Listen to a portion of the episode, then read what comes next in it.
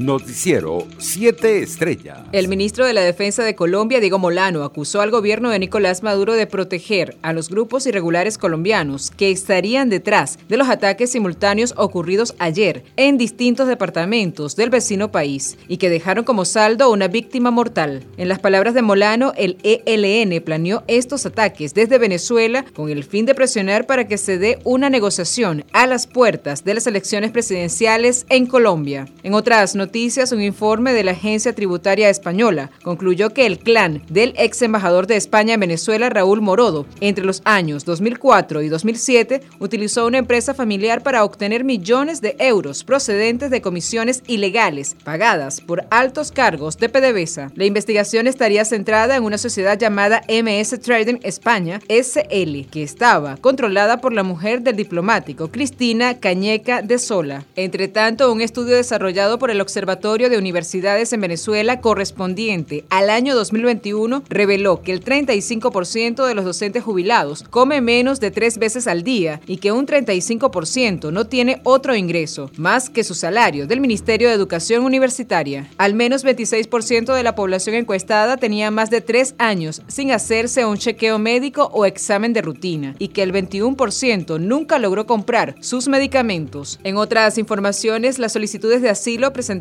ante la Unión Europea, así como Suiza y Noruega, aumentaron en noviembre de 2021 como fuerte incidencia de colombianos y venezolanos, acercándose al récord de septiembre, que fue la cifra más elevada desde 2016, según lo anunció este viernes la Agencia del Bloque Comunitario para el Asilo. Del total de 71.400 solicitudes, los venezolanos presentaron en noviembre 3.300 peticiones de asilo, lo que representó un aumento del 32% con relación a octubre y los colombianos 2.500 con un aumento de 41%. Internacionales. El ministro de Asuntos Exteriores ruso Sergei Lavrov afirmó hoy que si depende de Rusia no habrá guerra. En una entrevista con medios locales transmitida en directo, el jefe de la diplomacia rusa respondió así a una pregunta que si habrá guerra debido a las tensiones con Occidente y en torno a Ucrania. En otras noticias, el expresidente de Honduras, Juan Orlando Hernández, prestó este jueves juramento en una ceremonia virtual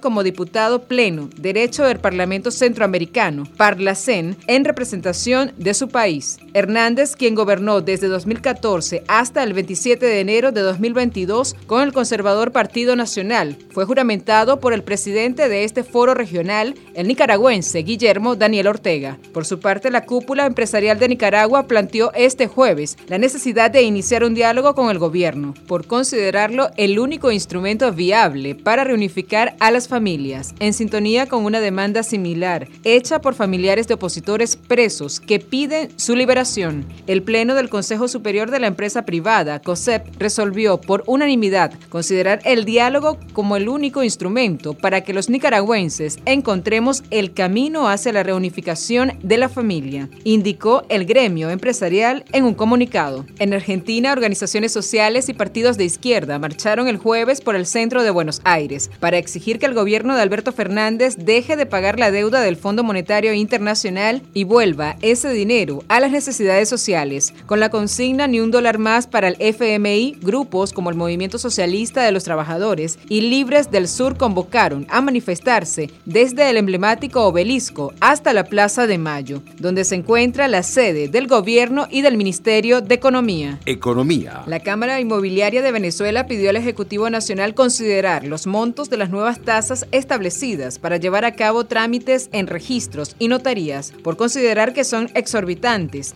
El presidente de la Cámara, Francisco López Domínguez, indicó que para el sector inmobiliario, así como para otras actividades relacionadas con los registros y notarías, se establecieron tarifas que no obedecen a la realidad venezolana. Deportes. La Serie del Caribe 2022 levanta el telón este viernes cuando seis equipos de las ligas de invierno de la región buscarán adueñarse de la corona de la competición, que como escenario el estadio de Quisqueya, Juan Marichal de Santo Domingo. En el certamen participarán los locales gigantes del Cibao de República Dominicana, astronautas de los Santos de Panamá, criollos de Caguas de Puerto Rico, caimanes de Barranquilla de Colombia, charros de Jalisco de México y navegantes del Magallanes de Venezuela. Los turcos verán acción este viernes ante los caimanes de Barranquilla y el sábado se medirán a los cachorros de Jalisco. Noticiero 7 Estrellas.